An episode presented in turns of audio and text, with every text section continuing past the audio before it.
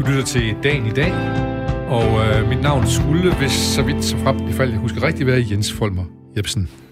Velkommen til programmet her, hvor vi vender og drejer nattens og morgens og dagens tidlige nyheder, og leder efter vinkler, man måske ikke lige havde regnet med. Velkommen til Dagen i dag, program, hvor dagens gæst er udnævnt til at være dagens nyhedsredaktør, den person, der prioriterer og vinkler de mest tankevækkende aktuelle begivenheder, der er tikket ind tidligere på dagen. Gæsten laver simpelthen en top 10 over de nyheder, som han eller hun synes, vi skal give ekstra opmærksomhed, og begrunder selvfølgelig sine helt personlige valg.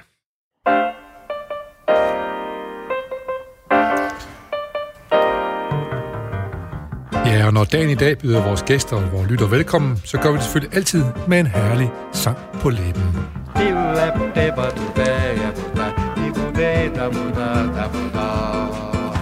Kope boda bo, vida boda bo, pera, pera, pera, peppa ba de do, peppa ba de do, da ba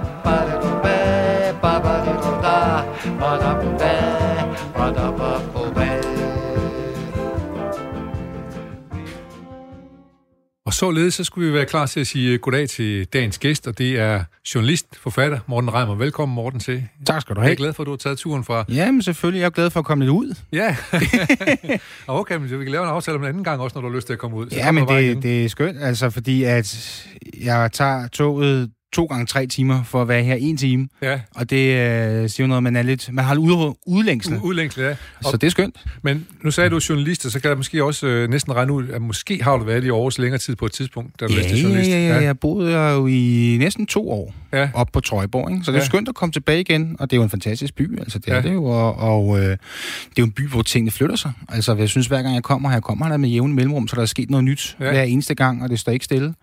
Og øh, det kan man jo godt synes, at, at København, hvor jeg bor, gør, når man er der hver dag, fordi så går tingene jo meget langsomt. Men hvor klart, de ja. her store perioder, hvor man ikke ser det, så kommer man tilbage og synes, der er sket en hel masse. Så, ja, ja, det er klart nok. Og så er det fedt at besøge nogle af de steder, som jeg er glad for, at jeg boede her, de er her heldigvis stadigvæk, de fleste af dem. Ja. Øh, og jeg skal sige, at nogle af de steder, som øh, nogle af de blade og så videre, du skriver til, det er jo, du, du er mest skrivende, skrivende journalist, ikke? Ja. kan man sige. Ja, ja, Så, ja. så du skriver mest i blade som Euroman og Ja. Ud at se. Ja. Og det er jo, må jo være dejligt nok at have, ligesom have plads til at brede sig på, for det kan man jo i de to medier, ikke? Ja, det gør man, når man får lov til at, at grave sig ned i nogle ting og bruge rigtig lang tid på det. Og måske også skrive nogle af de ting, der ikke er, er super aktuelle. I dag er jo et, et nyhedsprogram, Ja. men jeg laver jo også mange ting, som jo ikke overhovedet bonger ud på, på det, de oppe på skolen kalder nyhedsparametrene. Øh, ja. ja. Nyhedskriterierne, de her Visa K-kriterier. Altså, jeg har for eksempel en lang, lang, lang artikel i, nu nævner du ud at se, Ja. i, det her, i den her måned, som handler om københavnsk undergrundsjazz Sådan. som jo ikke er en typisk nyhedshistorie, men det var Ja. rigtig fedt at dykke ned i og følge efter nogle, nogle unge musikere Ja. og se, hvordan de lever deres liv. Men en del af nyhedskriterierne er vel også at få folk til at kunne identificere sig med et, som noget, som ikke nødvendigvis lige er aktuelt, eller som alle folk ved noget om. Ja, altså det er jo, det er jo ikke noget, der har, har, har kæmpe impact på, på gennemsnitslæseren, hvad der foregår i den københavnske jazzundergrund, men det kan måske fascinere nogle mennesker. Netop. Og det kan måske åbne øjnene op for Ja. noget musik, de ikke øh, selv havde opsøgt, hvis ikke de fik en, en, en større historie ja. om det, og fik at vide, hvordan er det egentlig at være jazzmusiker, Ja. fordi det er jo et, et meget specielt liv. Det er det. som jo er enormt drevet af, af passion og meget lidt drevet af økonomi. Ikke? Ja, ja. Og hvem er, hvem er ligesom, øh, vi har, har faktisk haft en del øh, jazzmusikere Ja. i vores øh, program, og på et tidspunkt var vi gå, gået så vidt til, at vi havde, hvor vi havde Peter Wu som er hjerneforsker inden for at fortælle, hvad der Nå, skete i ja. hjernen på folk, der spillede improviseret jazz. Ja. Men hvem er helten i din jazzhistorie? Det er en ung fyr, der hedder Oily Wallace, som er saxofonist, alt saxofonist, og som er, øh, han er været 24, lige blevet 25, mener jeg, og er et, et talent ud over det sædvanlige. Altså langt ud over det sædvanlige. Der er, øh, jeg kunne snakke længe om, hvor god han er. Ja. Og det var også derfor, den startede, fordi jeg var selv fan af ham. Ja. og troede egentlig, han, han, fordi han har det her lidt specielle navn, Oily Wallace. Ja. Jeg tænkte, han må være en eller amerikaner, der er død for, for 50 år ja. siden. Ikke? ja. Men han er den her unge fyr i, i København, som, som spiller fuldstændig vidunderligt. Og øh, jeg synes, det var underligt, at der ikke var flere, der kendte ham. Ja. Og jeg synes, det var især underligt, fordi jeg fandt ud af, at han har udgivet øh, to plader. Og den ene, den blev nomineret til årets øh, jazzudgivelse, Ja. og den anden, den blev den mest spillede på P8 Jazz i et helt år. Ikke? Og så har han jo lavet nogle flere album, han ikke kan få udgivet. Ja. Hvilket er underligt, Ja. fordi det har jo været nogle kæmpe succeser. Ja. Men det fortæller noget om, hvad, hvor- hvordan vilkårene er for en jazzmusiker. Du kan være fantastisk, altså internationalt format og alt det der, og, og være den mest spillet på P8. du kan stadig ikke få din jazz udgivet. Udgivet, nej. Og han lever øh, for, for, for, for mange perioder af at spille til, til julefrokoster, Ja, hvor ja. han spiller øh, sådan nogle DJ-jobs. Det, det, det såkaldte røvballemusik. Ja, det er det, band, ikke? Og det er jo ja. mærkeligt. Ja. Det er jo underligt, men det er jo, er jo fortæller også noget om, at Danmark er jo et relativt lille land Ja. med, med et lille marked for de Ja. her ting, hvor at, at hvis du havde en, der var lige så dygtig i USA, så ville han jo ikke stå og spille Mr. Saxo Beat til, til en eller anden julefrokost, Nej. vel?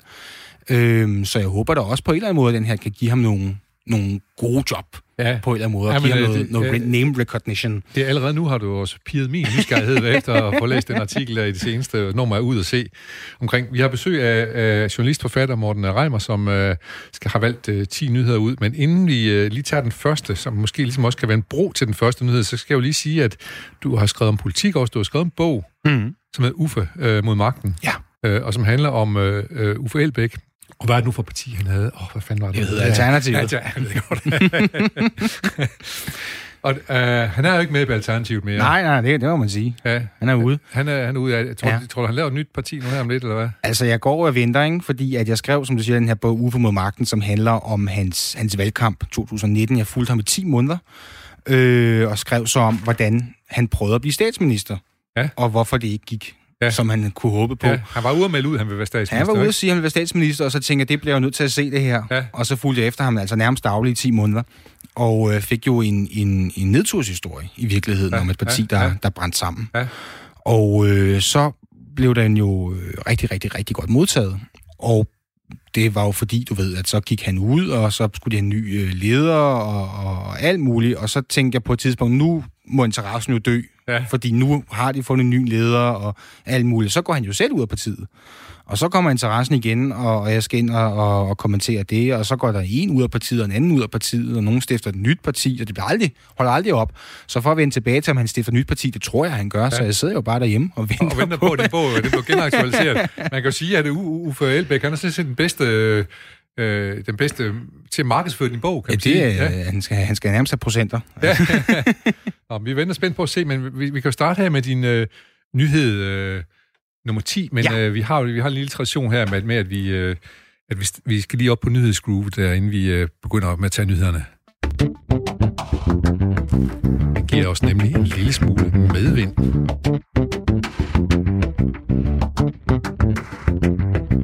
Ja, og vi er i gang med de her 10 nyheder, som du har valgt ud, Morten Reimer, og øh, Ja. den første, det er en voksmetermåling, du har fundet frem, og øh, som ligesom antydet, så handler den lidt om politik, og næsten også om, i hvert fald alternativet. Det er rigtigt. Ja. Og det er jo, hvis man, hvis man er et politisk styr, så synes man jo, det er enormt spændende med sådan en, en, en måling her. Selvom man jo selvfølgelig forholder sig til det realpolitik og ikke lægger sig meningsmålinger og alt muligt, så tror jeg nu nok, vi alle sammen synes, det er ret spændende. Ja. Jeg tror da også, folk at, at, at, at hvis der er nogen, der, der skrev, at du gjorde det godt eller dårligt på dit arbejde, så vil du også læse, selvom du selvfølgelig vil blive ved med at gøre, som du plejer, og Ja. det handler om det daglige arbejde, så synes du måske, det er lidt spændende at se, Ja. hvad folk synes. Altså, der er ingen tvivl om, at politikerne, det ved jeg ikke, det ved du måske også, hvordan der er der fulgt de hælene på Uffe Ja, ja, ja. Elbæk og skrev din bog. Han, tog, gør- han, han bemærkede vel også de her målinger, Ja, kom. selvfølgelig. Ja. Og så gik han jo ud bagefter og sagde, at det læser vi ikke det her, men selvfølgelig gør Ja, de det. ja. Selvfølgelig gør Ja. de det. Øh, og der kommer jo selvfølgelig mange af dem under en valgkamp, øh, hvor man især holder godt øje med Ja. dem, men de kommer jo selvfølgelig drøbende hen ad året. Og så synes jeg, det var en god ting at lige at starte på sådan en, en dugfrisk Ja. voksmetermåling her. kom her i morgen, og hvad, hvad, hvad bliver du mest mærke i? Så jeg læser jo selvfølgelig Alternativet først, for det har jeg lidt en, en, Ja. en, en, en forkærlighed for lige at holde øje med. Og her har vi jo en positiv historie Der kørende. har vi faktisk en positiv historie gående. Altså, altså men jeg var lige ved at sige, at det går godt, men det er måske lige at tage munden for fuld, Ja, ja, ikke? ja. Fordi de jo... altså, den forrige måling, der lå de på 0,5. Ja, Og det er jo skidt, hvis man lå på, på 3 til valget. Øh, men nu Ja. er det så kommet op på 1,2, hvilket jo er mere end en fordobling.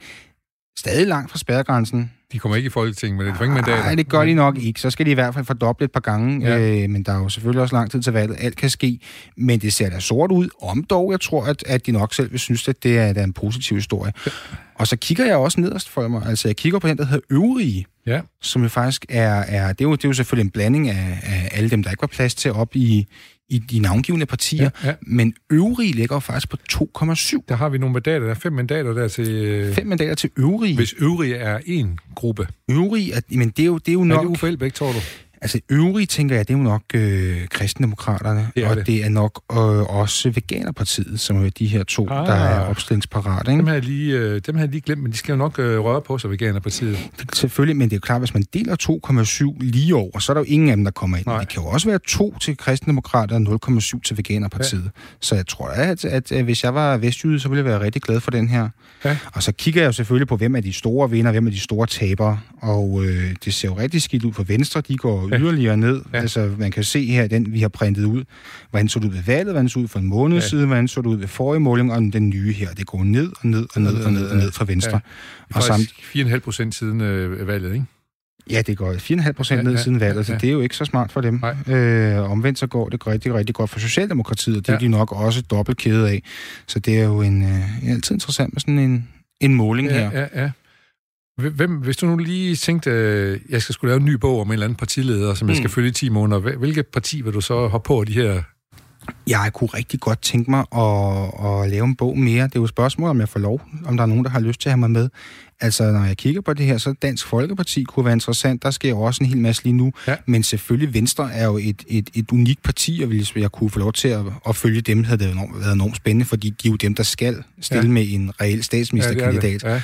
og er i dybe, dybe problemer. Så jeg er jo spændt på, hvordan har de tænkt sig at håndtere det? Hvordan arbejder de med det lige nu? Ja. Fordi selvfølgelig gør de, prøver de jo alt, hvad de kan for at gøre et eller andet lige nu. Øh, og det vil være enormt interessant at følge med i. Ja. Men der er vel også det med Venstre, og du nævnte også lige Dansk Folkeparti, der er jo to kæmpe store sager, som ligger og er ubekendte.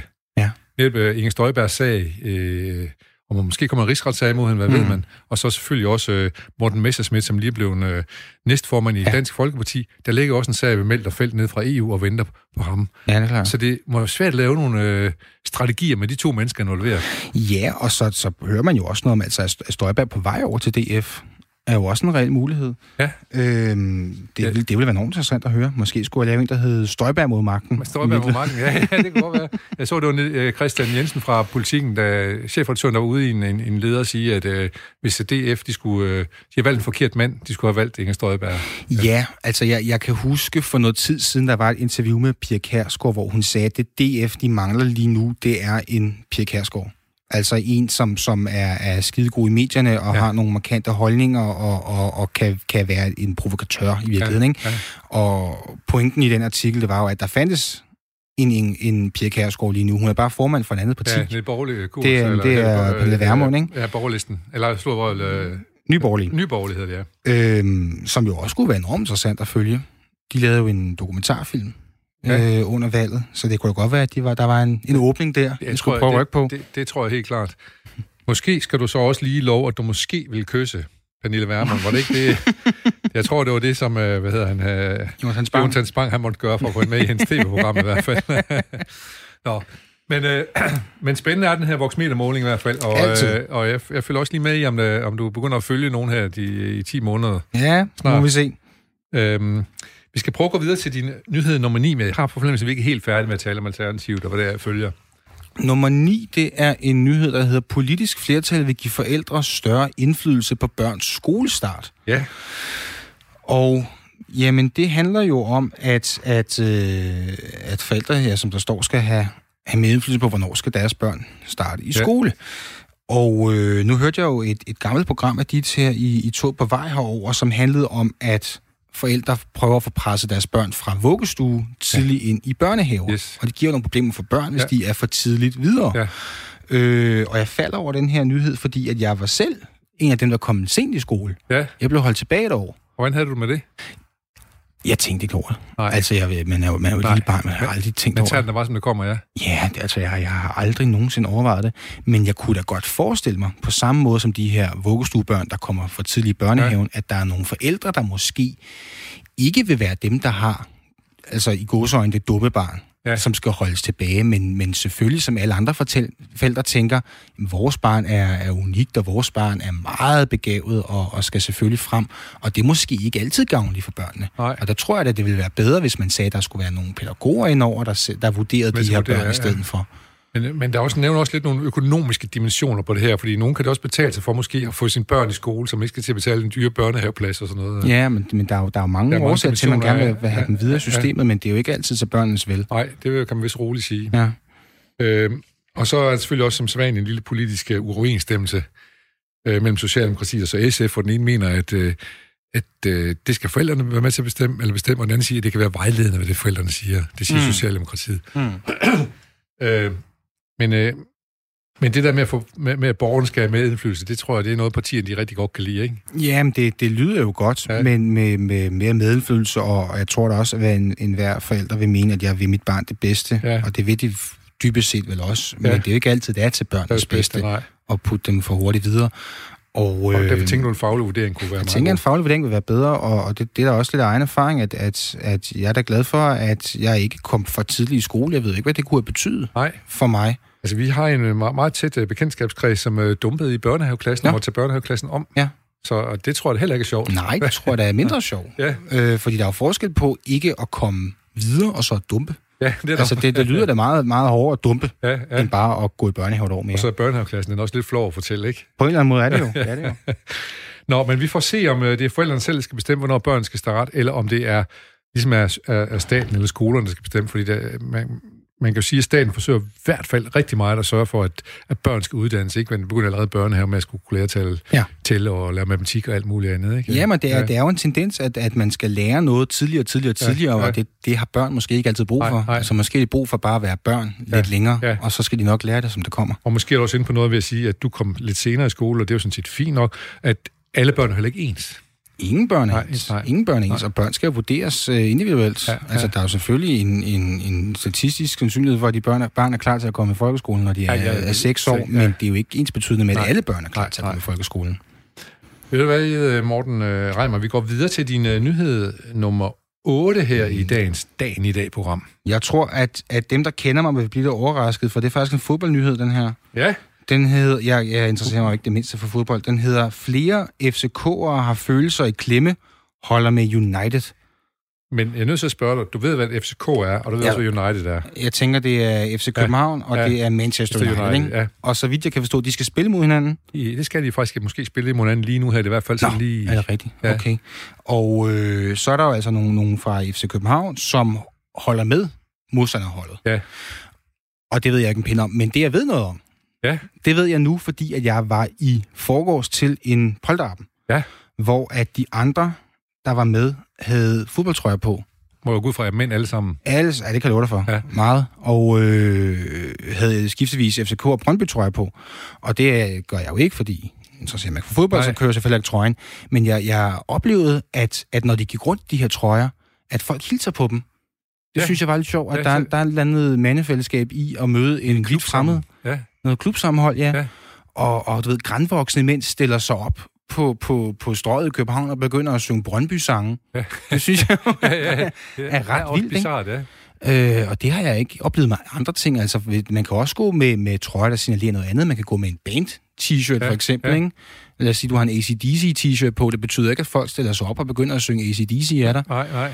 Øh, så det synes jeg, der er meget fascinerende ja, egentlig, ja. at man kan have det her fællesskab, ja. og, og du ved, øh, kramme en fremmed, fordi du holder med samme fodboldhold. Det synes jeg, der er noget, ja, noget smukt i. Ja, ja. Hvor man tit hører om fodbold, det er noget med nogle modsætninger, ikke? Ja. At man er ude og slås efter kampen, og man kaster ting efter hinanden. Men normalt ville det også være en modsætning mellem FCK og Brøndby, du siger. Det kan være deres trøjer. Faktisk er det jo en kæmpe sag lige i øjeblikket, hvor man er begyndt at brænde trøjer af. Ja, noget. Ja, ja, ja, ja, Der er noget med, der er blevet solgt til det ene hold og det andet ja, hold. Ja, ja, ja. Og vi var jo både, som du siger, FCK og Brøndby på ja, samme polterappen. Ja.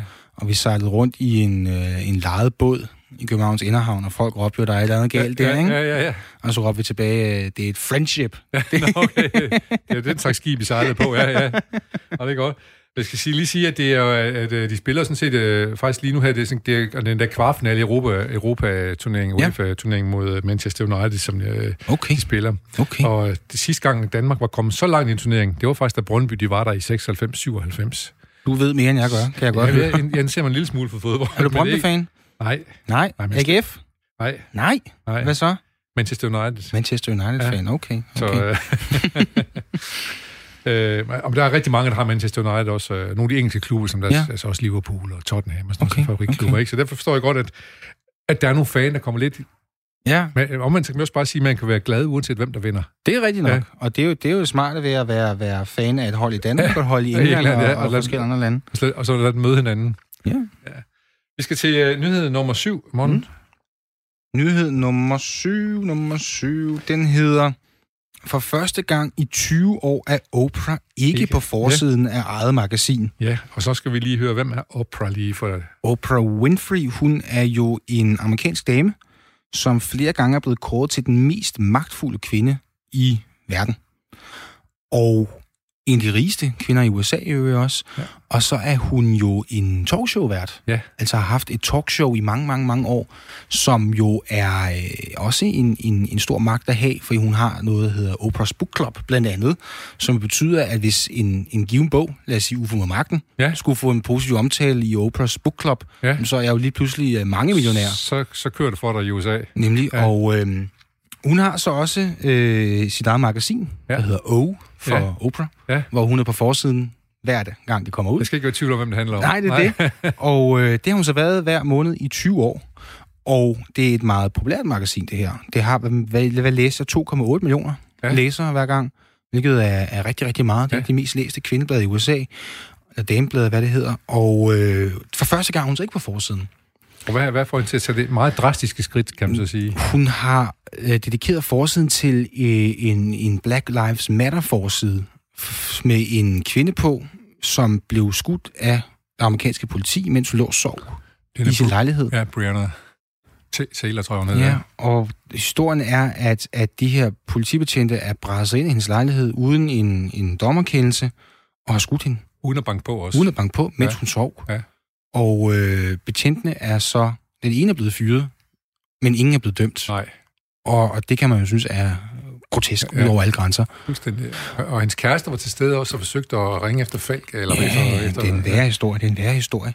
Ja, det. Øhm, så det er jo... Det er jo øh, jeg vil lige vil sige, det er jo flot at hende at give forsiden på, ja. på sit eget magasin men, en enkelt måned til en anden. Men hun har nok gerne været, været den for uden, hende der blev skudt. Jo, ja, det må man nok ja. sige, det er en, en ringe trøst. Ja. Men, men øh, det, som, det, som jeg tænker på med den her, det er jo, at, at Oprah er jo også en kvinde, der er blevet omtalt mange gange som en mulig præsidentkandidat ja. i USA. Og og det er der jo mange, der kunne godt tænke sig, fordi at hun har måske nogle holdninger, som, som øh, er, er, er gode at have for, ja. for rigtig mange vælgere.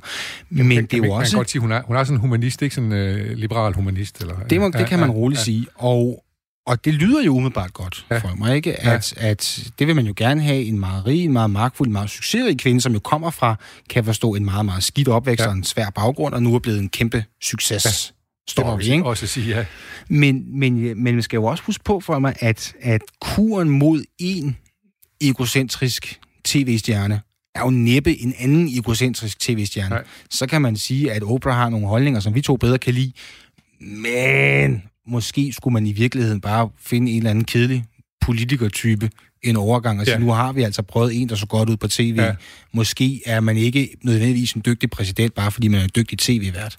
Nej, og, og, og, må, og så må vi være det, så vi må håbe på, at Oprah hun så er så kvik, som vi tror, hun er, og lade være med at stille op.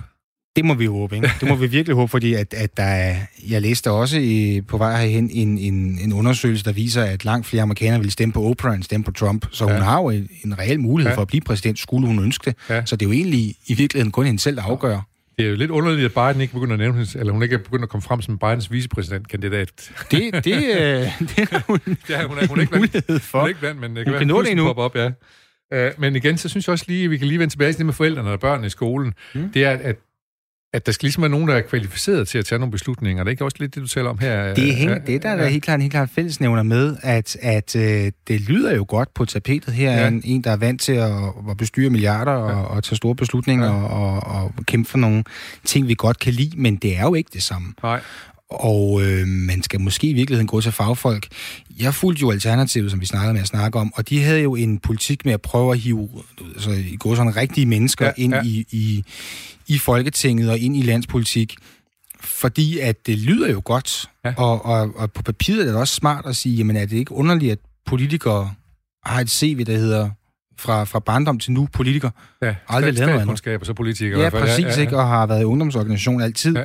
Så derfor giver det jo på papiret rigtig god mening at sige, skal vi ikke have nogle pædagoger ind, skal vi ikke have nogle øh, håndværkere ind, skal vi ikke ja. have nogen, der kender livet ind. De arbejdende folk. Det arbejdende folk, ja. men, men jeg må sige, efter jeg har fulgt Alternativet så lang tid, det er jo op for mig, at det er jo et job. Ja, det er... Og man skal have respekt for, at det ikke er et nemt job, Nej. og det er blevet et sværere og sværere job de sidste mange, mange år. Ja. Så, så det tog jo også alternativet lang tid at lære, hvordan er man politiker? Ja. Hvordan gør man? Jeg kan da huske en gang til en, en festival, hvor de havde nogle, nogle talks op på scenen, at, at Thorsten Geil, der også er herfra... Ja, som sidder i Folketinget som den eneste, i Folketinget, som eneste alternativ tilbage ja. nu. Øh, han, han fortalte, at hans første store sejr, det var at skaffe, hvad var det, 7 millioner til nogle terapihaver til mænd. Og så klappede folk og sagde, det var flot klaret, ja. Thorsten. Men så sagde han så bagefter, at, at det var først lang tid senere, det gik op for ham, at 7 millioner, det er jo ingenting. Nej. Altså han anede det ikke. Nej. Og det er sådan noget, man lærer jo. Det lærer man, ja. Og, det tager tid, ja. og det er jo et job. Og det, det skal en eller anden form for professionalisering, professionalisering til, kan man sige, det, for det at være skal Der jo. Det skal der jo. Og så er det lige pludselig langt til det, det gamle ideal om, at politikere skal være lægemænd. Jamen, det er, ja. det er rigtigt. Ja. Det, er jo, det er jo en romantisk tanke. Det er en romantisk tanke, ja. ja. Øh, og så kan man også godt forestille sig, at at hvis der skal en professionalis- professionalisering til, så dem, som er blevet professionelle, de har måske også en kortere lund over for dem, som ikke endnu er de bliver jo snydt. De bliver snydt, ikke? De bliver ja. snydt ja. af dem, der ved bedre. Men også internt i partiet. Det er, en, det er jo nemt at snyde nogen, der ikke aner, hvad de laver. Ja, ja, ja, så, sådan ja, er det jo bare, og ja. det er det jo også i andre job. Ja. At øh, ham, der har været der i, i 10 år, ved bedre, ja. end ham, der har været der i 10 dage. Men nogle af dem, der blev inviteret ind i Alternativ, fordi nu skulle det være så demokratisk, vi skulle sidde og finde ud af det sammen på mm. store fællesmøder og sådan noget, de kan nemt blive manipuleret hen til et bestemt sted, hvis man ikke har begreb om, hvad politik er. Jamen, det kan man jo, ja. og, og det, det gik jo skævt for dem. Ja. Uh, da jeg kom ind, der havde de jo alligevel siddet i næsten, næsten fire år, ikke? Ja. Og der havde de efterhånden lært det, men, men sagde jo også til mig, at, at man bliver jo, det tager jo lang tid. ja. Lang tid. Tre år er ikke lang tid Nej. at lære noget op fra bunden. Det er Nej. jo øh, med processer og med udvalg, og der er politik i alting. Ja. Og man skal vide, hvordan man spiller ja, spillet, ja. og det er ikke nemt. Og ja. det er ikke noget, du kan lære af at sidde hjemme og se borgen, vel? Nej. Det Nej, det ville være dejligt nok, hvis det var så så nemt.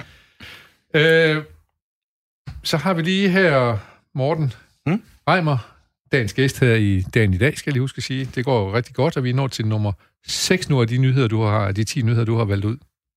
Det er en, der hedder Dyre Teater og Biografbilletter. Ja. Og hvad tænker du om det? Hvorfor det øh, noget skidt, at det er blevet dyre, eller hvorfor det tankevækkende, at det er blevet dyre? Jamen, det er jo, øh, det er jo fordi, at jeg rigtig godt kan lide at komme ja. teateret. Jeg kan ja. godt lide at komme i biograferne. Ja. Og, og, og øh, jeg, jeg, er jo en, jeg er en romantiker, for mig. Du kender mig ikke, jeg er romantiker. Ja, men, man, øh, man så, kan så se det på mig. Ja. øhm, og jeg har flere gange skrevet om en, en biograf i, øh, i Indre København, som er ligesom blevet mit billede på, hvorfor at det er noget møg, at, at man ikke støtter de små ja, steder ja. længere, som hedder Posthusteatret. Ja. Og Posthusteatret ligger i en kælder, ja. midt inde i København. Ja. En ret dyr adresse i virkeligheden. Ja. Og øh, viser underlige film. Ja, de, de, det er dem, der ligger lidt på kanten. Det man vil kalde French-film, ikke også? Ja, ja, ja, ja, ja. Og de har uh, ligget der i mange, mange år. Ja. Det er et gammelt uh, ægtepar, der har kørt det siden 70'erne, ja. og, og de har jo ikke nogen pension eller noget som Nej. helst. De har det her... Ja, biografen. Biograf, ikke? Ja. Hvor at du kan købe en kop kaffe til en femmer, og du kan købe en kage til en femmer, og, og det er for billigt, og billetterne koster ja. heller ikke ret meget. Og de har jo for fanden svært ved at få det sælge rundt. Ja, ja. Fordi der kommer ikke nogen at se de her artfilms. Og, der kom, og du skal fandme sælge mange kopper kaffe til en femmer, før det giver overskud, ja. det her, ikke? Og de har nogle alt for dyre lokaler. Men det ville være synd, hvis sådan et sted forsvandt. Ja, ja. Fordi så kunne du kun til klassefesten i nogle kæmpe biografer, og der lugter af popcorn og, og, og er forfærdeligt. Ja. Og det er jo ikke nogen, der er interesseret i. Nej. Vi har lyst til at have et bredt udvalg af kulturliv, og derfor er det jo vigtigt, at man går ind og støtter os nogle steder, både politisk, men jo også som forbruger, at man husker at gå ja. derned en gang imellem. Og så siger man, så skal jeg måske have to kopper kaffe, ja, i stedet for ja, en. Ja. Men du slår så også slag for, at på samme måde som for eksempel balletten får øh, statsstøtte, så er der også udvalgte biografer, som burde have en form for statsstøtte, så vi kan bevare dem. Altså, jeg, jeg synes da, at, at man skal kigge på, hvem, hvem er det, der har brug for pengene, og hvad er det, vi ja. har lyst til at støtte. For det er jo klart, at alt kulturliv kan jo ikke leve på statsstøtte, så, så, er, det jo, så er det et museum ja. på en måde, ikke? Øhm, så jeg tror måske også mere, at henvender mig til privatpersoner, at man overvejer, skal jeg se en film i dag på øh, Netflix, eller skal jeg gå ned og støtte en biograf, hvor det jo også er en del af oplevelsen at komme i Kom, den her ja. underlige lille biograf. Ja. Jeg kan huske, at jeg var der engang og se en film om, øh, apropos jazz, om ja. uh, Bill Evans. Ja. En, en alt for lang og, og meget håndholdt dokumentarfilm om ham, hvor at det var mig og min øh, kæreste, der var der, og så var der to andre, og så var der en mand, der lå og sov i ja. stolen og snorket, så man, ikke kunne, man kunne ikke høre filmen, men, men det, var, det var jo sjovt. Ja. Det var en del af oplevelsen. Du glemmer det aldrig. Nej, jeg glemmer det aldrig, Nej. og det var da markant sjovt at sidde derhjemme ja. og se den samme film. Ikke? Ja. Og, øh, og der er jo det drama nok i Bill Evans liv, kan man så sige. Jo, jo, jo, jo, jo. Det var, det var sådan set en fin film, men det var jo oplevelsen, Ja, der var ja, det sjove ved at være der. ja. Og den havde jeg jo ikke fået, hvis Nej, jeg var gået i, nej. i Cinemax, eller hvad hedder de alle sammen. Ikke? Nej, Øhm, så, så det synes jeg, man skal, man skal huske på, når hvor man lægger sine penge, at det er jo også en måde at stemme på. Ja. Hvad vil vi gerne have mere af? ja. Og så skal vi måske også have en kulturminister, der er mere tydeligt spyttet om at sige, hvad hun gerne vil, og så vi kan vide, om det er hende, vi skal stemme på. Altså, vi skal da have øh, lidt mere info fra kulturministeren om, hvad, er- hvad er det socialdemokratiske kulturprojekt? Ja. Hvad er det? Ja. Øh, og det har hun gået et sted med dørene med, men hun har da Ja. al mulighed for at, at udpersonere Vi det. er mange, der gerne vil høre på det i hvert fald. Der er en mikrofon åben her, ja, kan jeg forstå. det er det, helt klart. Okay. Godt. Vi er nået her til det her midterpunkt her. God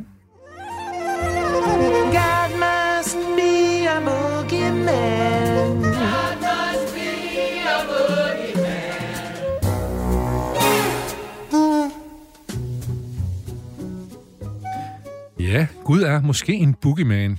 Man kan jo ikke vide, men det er der nogen, der synes i hvert fald. Og hvis der er nogen, der synes, at boogeyman lyder lidt som bøgemand, så kan det være, at det er en sang om Morten Messerschmidt, som ligger nede. Bøgeman ligger som bekendt nede under, under børns seng og skræmmer dem lidt. Og det kan være, at Morten, det er Morten Messerschmidt, der er Bøgeman, der ligger og skræmmer børnene til at skal lære noget mere kristendom, når de skal i, i skole nu her. Kristendom har også, apropos seng og kristendom, så øh, har de også mange år, eller religion det hele taget, haft haft en stor indflydelse på, øh, hvordan folk skulle opføre sig i sengen, og, og bedt børn og især teenager om at holde hænderne oven på dynen, så de ikke fik nogle øh, øh, forskellige dårlige tanker. Det førte jo faktisk til, at øh, var det Trille, som en gang i 70'erne sang en sang, der hed Øjet, hvor hun synger, at øh, ham Gud, han fik heller aldrig selv ild på sin cigar. Han ordnede jo Maria per vikar. Så øh, Gud, han har hvis det er den Gud, man tror på, så har han lært nogle lidt dumme ting. Det er nu ikke lige den Gud, jeg tror på. Jeg tror Gud på, han er, at, at Gud han har overladt ansvar til os selv hernede på jorden. Og hvad er det så, for, hvad er det så han har overladt til os hernede? Vi kan prøve at se, hvad der skete på den her dato, den 10. august. For eksempel i 1967, der er der to lyntog, som støder sammen nær Odense. 11 blev dræbt, og 45 såret. Det kunne du ikke huske, Morten, alligevel. Ej, så gammel er jeg dog ikke. Så Nej. gammel er jeg dog ikke. Men der sker af til lige nogle enkelte øh, togulykker, men heldigvis så er det jo forholdsvis sjældent. Der var lige nede under Storebæltsbroen her for et par år siden. Ja. Ikke? Så, ja, Det er rigtigt. Det var en, en værre omgang. ja, der var en ja. større en, Ja, ja, ja, med noget, ja. noget last, der faldt ned. Øh, jeg kan godt huske det der i Odense, for det var han er, hvor min mormor og morfar boede. Det var meget dramatisk. Så er det så også i 75 på den her dato, at øh, den højeste og 100 varmeste dag blev målt, og det var, og nu kigger jeg igen ind på vores producer, min øh, gode kollega Emil Dahl, som kommer fra Holstebro. Det var selvfølgelig Holstebro, og den blev målt til 36,4 grader i skyggen. Det var lige før den der, der blev født, Emil, var det ikke det? Ja. Så øh, i 95, det, der er begyndt at være gære i den nede i Irak. Øh, Saddam Husseins to svigersønner, de flygter fra Irak og anmoder om asyl i Jordan. De får frit lejde til at vende hjem. I tilgivet, siger Saddam, så kommer de hjem og bliver myrdet straks ved hjemkomsten. Han var en farlig kald, ham der Saddam Hussein der. Han var en, en sur svigerfar, må man sige. Ja, det må man sige, ja. Øh, og øh, så er der i 2002, der er mere end 100.000 indbyggere i Aarhus, der må begynde at koge vand, fordi der er fundet kolibakterier i den kommunale vandforsyning. Au. 2002, det var ikke mens du var her jo, vel? Ej, det er noget før. Er lidt det er før, noget ja, før. ja. De havde fået styr på vandet, da jeg kom. Ja, det var godt. Øh, det skal man have, når man tager Ikke, jeg gæster, drak jo. ret meget af det. Nej. Nej. Men dengang var man bange for kolibakterier. Nu er vi Ja. jo bange for covid også, især her i Aarhus rigtigt, lige her i dag. Ja, ja, ja, ja, ja. Jeg ved ikke, om hvor mange, der har sagt nej til at komme til Aarhus, før jeg fandt mig. ah, vi har ikke haft problemer med det endnu, men det kan jo komme, hvis det fortsætter i hvert fald. Det er helt Ja, sikkert. ja, ja. Øh, og i 2006, der, er der, der anholder britisk politi 24 personer, der er mistænkt for at planlægge selvmordsattentater mod et større antal fly mellem Storbritannien og USA. Heldigvis blev det så forpurret. Øhm, men lad os lige se den 10. august, hvis vi går tilbage til 1936. Hvem blev født? Det gør Marlene Schwartz. Marlene Svarts. Er det en af dine helte?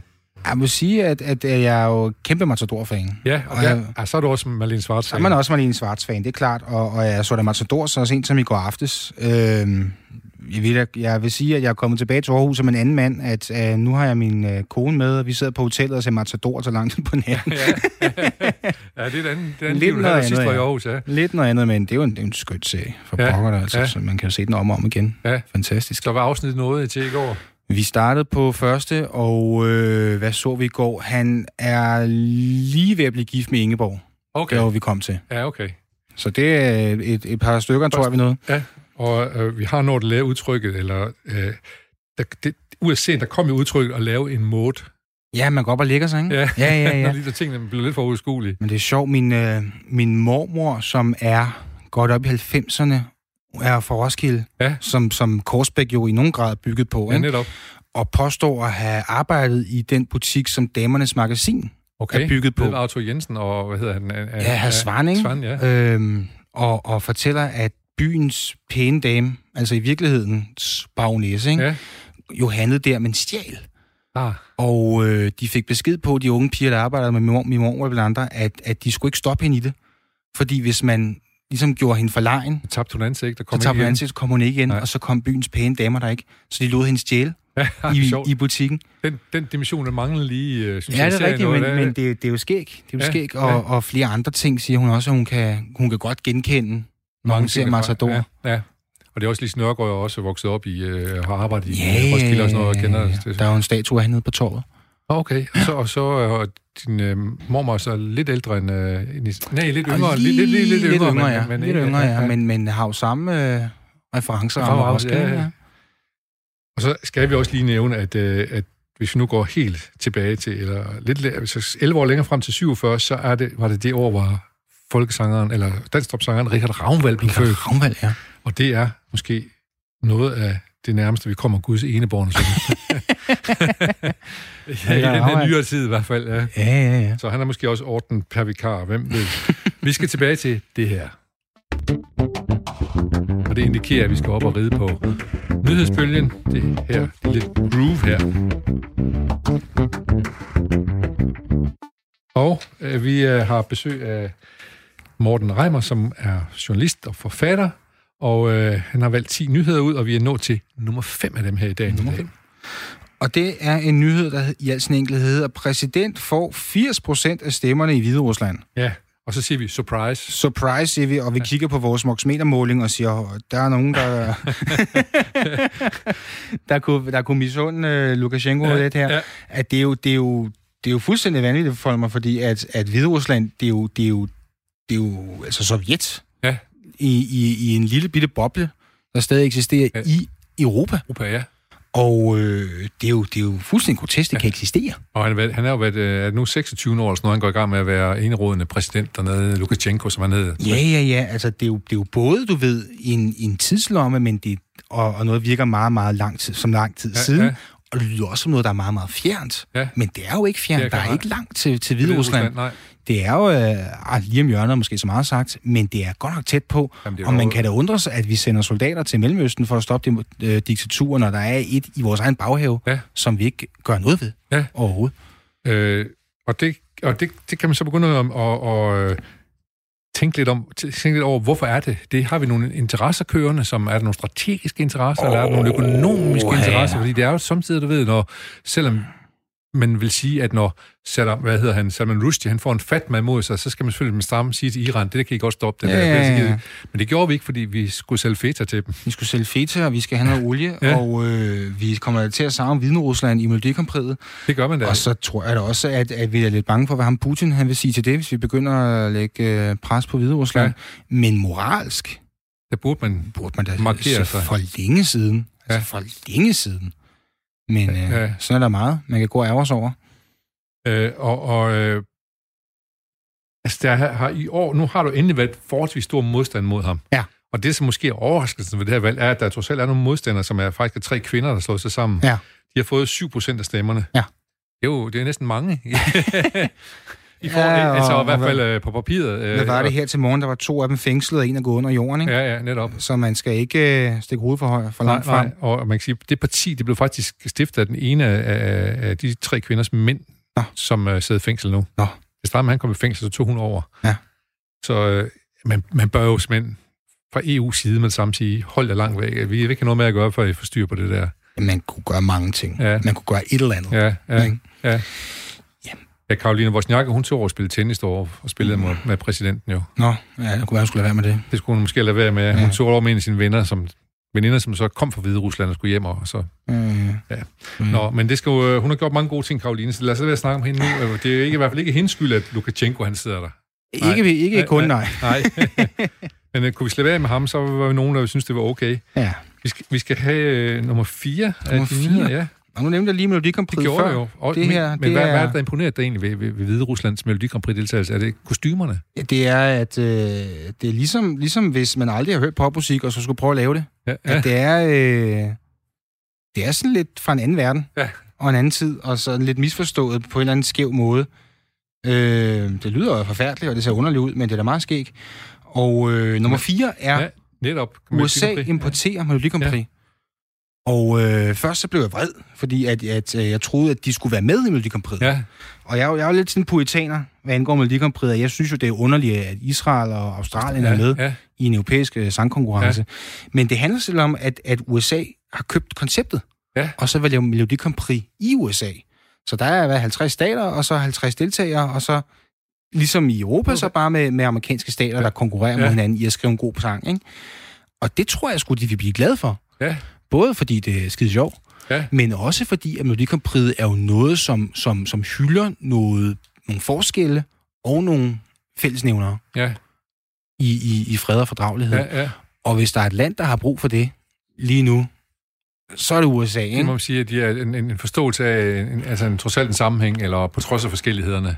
Og Ja. USA er jo et stort land, som har store forskelligheder. Ja. Øh, i, så, I staterne imellem blandt andet, som vil nok have godt af at se, at, at man kan godt øh, lave noget fredeligt sammen, uden at den ene er en dum øh, bondeknold, Ja. og den anden er en elitær øh, byråd, ikke? Ja. Øh, så det tror jeg, jeg vil blive glad for, og det glæder jeg mig også til at se. Jeg håber, at de sender der herhjemme. Så hvem holder du så med? Virginia, eller sådan noget? nu kommer det til, eller, eller Det ved jeg ikke, men North jeg, Carolina. jeg, er- jeg er Melodi Prix-fan. Jeg elsker Melodi. Ja. Ja. Jeg synes, det er altid. Ja. Og jeg ser det hvert år. Ja, jeg kan slet ikke uh, finde rundt i det, så du især, ikke det? især ikke det internationale. Så jeg har endda haft en sang med i det danske Melodi Grand gang. Ja. Så uh, men alt for mange år siden, så, uh, Nå, men, nå, men det, er nå, helt, uh, det er helt blankt for mig, hvad, hvad, hvad, hvad der sker med alle de lande der. Jeg synes, der er alt for mange lande med nu. Hvad for en sang havde du med? Og hvad hed den? Den hed 9,5 minut. Vandt den? Nej. men så har jeg prøvet det. Ja. Ja, og jeg skal sige, at jeg kun skrev teksten. Der var en, Tommy, som har skrevet melodien, tror jeg. Okay. Så, men øh, så fik jeg den oplevelse med. Men øh, det var i hvert fald første år, Stig Rosten han medvirkede i Melodi Grand Prix, så fik jeg da set ham Hvad, live hvad på den? næste hold. Den hedder... Kunne lade hen, hen til en kommode og tilbage igen, eller et eller andet. Hvad er den, eller... der, vi, vi danser rock og rull? Jo, jo, Var det den? Jo, jo, jo, jo, lavede jo. øh, araberspring og alt jo, muligt. ja. Festlig fyr. Tenor, tenoren fra Kolding. Gang i ham. Ja. Øh, vi skal videre til nummer tre. Nummer tre, den hedder Modefestival vigtigere end nogensinde. Ja, ja. Og i, øh, øh, det er jo fordi, de har så meget tøj, som de øh, ikke har kunne komme af med, så derfor er det vigtigt, at de lige får formidlet det her. Nu skal vi lige høre en af arrangørerne, øh, øh, som, øh, som fortæller lidt om, øh, hun hedder Cecilie Torsmark. Hun er på interview her i Radio 4 i morges. den danske modebranche er jo særdeles hårdt ramt for tiden, og vi hører jo, at, at eksporten allerede er faldet med 2, million, med 2 milliarder kroner øh, alene på de første fem måneder, øh, og, og dermed er sendt fem år tilbage. Øh, så, så jeg vil næsten våge at påstå, at den her modeuge måske er vigtigere end nogensinde, øh, fordi modeugen er den vigtigste øh, salgsplatform og den vigtigste afsætningskanal for dansk mode. Ja. Vil du have været ude på modemessen i år, hvis det var? Nej, det vil jeg ikke. Jeg har jo været øh, på Euroman i lang tid, Ja. og skriver stadig for dem, og jeg tror, jeg har fået øh, næsten alt det øh, modefestival, jeg kan klare Ja. i, i et liv. Ja. Øh, men jeg tager taget med, fordi at, at jeg kom til at tænke på, at modebranchen på en eller anden måde, det kan godt være, det kun giver mening op i mit hoved, men at modebranchen lidt er storbyens landbrug. Ja. I den forstand, at der er altid krise. Ja. Og der er altid den der med, jamen vi er et vigtigt eksportmarked, og vi er, øh, eller vi er et vigtigt eksportkilde, og vi er, er et, et modeland, eller vi er et landbrugsland, Ja. og vi skal have støtte, og det er synd for os, og det har aldrig gået godt. Nej. Aldrig Nej, nogensinde. nej, nej. Det går altid dårligt. Og modefestivalen, jamen rykker det noget? Jeg synes, når den endelig kører, så er der da en historie hvert år, men det rykker ikke en skid. Nej. Det er de samme mennesker, der kommer. Det er de samme ting, der bliver udstillet. Ja. Øh, og det er jo en, en, en køskendt branchefest. Øh, så jeg vil da sige, at personligt kommer jeg ikke til at Du savne kommer dem. ikke til nej. Men jeg tror ikke, de kommer til at savne mig, så det er okay. Nej, det, er gensidigt, mener du. jeg kan sige nu, øh, kunne jeg så lige sige før, jeg har, la- hvad, har haft en meget, meget lille finger i, med en, en enkelt gang i det Melodi Grand Prix. Jeg har også lavet en, en serie, der hed Kongeriget for øh, TV2 en gang, ja. Ja. hvor vi lavede et helt afsnit fra en uh, modemesse ude okay. i Okay. Bella Centeret. Okay. Det var en oplevelse. Hvad så? Jamen, jeg behøver ikke komme ud igen. Nu har jeg været der, kan man sige. Jeg er ligesom nok, ligesom dig, der. Been there, done that. Men Ja. øh, det var det år, hvor vi i hvert fald forsøgte at bilde verden ind, at øh, modefarven var kaj. det, det er den jo blevet siden. Det og jeg, jeg har jo øh, gået rundt her i byen i dag, og var jo også nede i, i bestsellerbutikken. Ja. De har en kæmpe butik hernede Ja, det på, de. på, Det på gågaden, ikke? Ja, Hvad hedder det? Rømers hus. ja, ja. Ja. Og det er, jo, det er jo rent faktisk en af de brands, som er dansk, og som tjener nogle gevaldige penge. Det må man sige. Det må man sige. Han er jo, Holt Poulsen, øh, enormt rig, enormt Ja, rig, og, ja. og har kæmpe succes med det internationalt. I Kina også går det jo sindssygt godt for bestsellerkoncernen. Så der kan vi jo godt snakke øh, eksport. At mode, land, at mode giver mening ja, Det kan i, man gøre. på, på, på, på valutasiden. Men de, de små, du ved, øh, dem som rykker på noget, og som vel typisk er dem, der vil udslippe på modefestivalen, hvis de kan sælge to-tre kjoler, så tror jeg, de skal være glade for det. Men, men øh, det kan også være, at det er bare mig, der ikke fatter en skid. Ja, men det må, det må vi en dag få Cecilie Thorsmark have ind i studiet, så kan hun være gæst, og så kan hun forklare os. Yeah, men har det, har det nogensinde gået godt for mig? Nej, det har, det har det nok ikke, og jeg tænker, men jeg tænker også, når hun sidder og siger, ja, at det er vigtigt nu her, fordi der er for modebranchen videre, men er det ikke det, som er det ikke vigtigt for alle? Er, det, er alle ikke presset i øjeblikket? Jo, vi også jo, jo. biograferne for alle mulige andre. Der er rigtig mange, Alle der er er presset. Ikke? hoteller er presset, restauranter er presset, der er Spillesteder og... Ja. masser af butikker, også her øh, i Aarhus, som er, er lukket og har nok har noget med, med corona at gøre. Alle er presset. Men ingen er så presset, som Ingen er så presset Presset som modebranchen. modebranchen. modebranchen nej. sagde, Trist. sagde Morten Reimer her. Og jeg står lidt og nikker herovre, øh, mens vi øh, prøver at se, om vi kan trille ned til øh, øh, tankevækkende nyhed nummer to. Nummer to, den hedder, trods coronasmittetal mødes 250.000 amerikanske bikere til træf. Ja. Og det er jo lidt en, en, en historie, som også handler om corona, den handler også om økonomi. Øh, vi er i USA her, hvor at øh, coronasmitten jo er totalt ude af kontrol. Øh, det går af pommer til... Det nærmer sig hvad- 6 millioner smitte, tror jeg. det, det ja. går i hvert fald rigtig, rigtig Ja, skidt. ja. Og på trods af det, jamen så skal en kvart million bikere holde et årligt træf i en, en lille by, som hedder... Ja, det er jo et godt havde den på spørgsmål. vej ind. Ja, men jeg, jeg sad lige på vejen ind, der kunne jeg den, noget med Esler og sådan noget, men jeg er sikker på, at Emil han lige tjekker den for os. Det er i hvert fald, den er så lille, den by. Det er en lille by. 6.000 indbyggere Man kender den ikke, i South Dakota, tror jeg det er. nemlig. Ja. Og de tjener jo selvfølgelig en, en, en pokkers masse penge på folk, der skal have tanket biken op, og de skal have tanket nogle øl op, og de skal have et sted at sove, og de skal noget at spise. Det er jo en kæmpe Ja. ja. boom for sådan en lille by, ja. at der kommer en, en kvart million mennesker en gang om året. Ja. Og det vil de jo meget nødt gå glip af. Ja. Og så kommer man jo i et stort dilemma, fordi kan man, kan man være det bekendt at holde sådan en, en messe med en kvart million mennesker? Det er mange. Det er er rigtig mange mennesker. Der er god chance for at smitte hele byens befolkning. Hele byens befolkning og, og en kvart million biker oveni øh, for at tjene penge. Ja, Sturgis, skulle jeg så lige sige, den hedder byen. Hvad skulle? Sturgis. Sturgis. Ja. Den kendte by. Den kendte by. Sturgis, Ja. Som vi alle har besøgt og har gode minder fra. Eller i hvert fald gerne vil hen til. Nå, men, men, men det er rigtigt nok, det er, det er, det er jo så øh, det dilemma, man kommer i. Ja. Og det er jo lidt, lidt det samme, vi oplever herhjemme i, i noget andet grad, må man sige. Hvor hurtigt kan man være bekendt at åbne op for natteliv og for restauranter og for hoteller og for alt muligt under. For vi vil jo alle sammen gerne tjene nogle penge og have, have hjulene i gang og, og økonomien i gang. Men vi er jo heller ikke interesseret i, at coronasmitten skal drive fuldstændig ud af kontrol. Nej. Så det er jo en, en enormt svær afvejning. Ikke? Ja, ja. Øhm, nu er det her et meget grelt tilfælde, vil jeg sige. Men det afspejler jo også, udover det afspejler konflikten mellem økonomi og hensyntagen, Ja. eller hvad skal man sige, øh, øh, sundhed, så handler det også om, jeg synes også, det handler lidt om, fortæller noget om amerikanerne, hvordan, hvor splittet de også er. Ja. Der er nogen, mange amerikanere, der vil sige, skal kraftedeme ikke komme her og bestemme over mig. Nemlig. Nemlig. Ja, hvis jeg skal på min motorcykel, så skal jeg bare derhen. Jeg kan også ikke? Ja, ja, ja. Øh, og det synes jeg er et af problemerne, eller hvad skal man sige, det, det er både fascinerende, men også et af problemerne, de må have i USA lige i øjeblikket, at, at, at folk siger, coronavirus, det tager mig af, hvis jeg bliver ramt af det selv. Ellers Ja. så er jeg sgu ligeglad. Altså, det var jo også i den artikel, jeg havde interviewet nogle mennesker, som siger, at det er jo et, et hoax. Altså, det er snyd og, Det er snyd, og bedrag, ja, ikke? Øh, og det er jo en meget arrogant holdning at have, når, Ja. ja. man, når man ser, hvor mange der dør af det i deres eget Ja. land. Ja. Øhm, så, så det er jo øh, forfærdeligt, Ja. simpelthen. Ja. Men det er jo også leder tilbage til det her præsidentvalg, at, at Trump han vil jo gerne gå til valg på en boomende økonomi, og, og det kunne blive så på bekostning af menneskeliv. ja. Det, det- følger meget med i den amerikanske politik, eller hvad? Jeg følger meget med den amerikanske politik, og, og øh, det er jo et, et, et, et fascinerende land at være politisk interesseret i, ja. fordi der er så store øh, svingninger i det, ikke? Ja. Ja. Altså i, i Danmark, og nu stemmer Venstre eller Socialdemokratiet, så er det lidt, der er forskel på noget med, med noget fradrag her, og hvor mange der, og skal være Ja. ja. 2% her.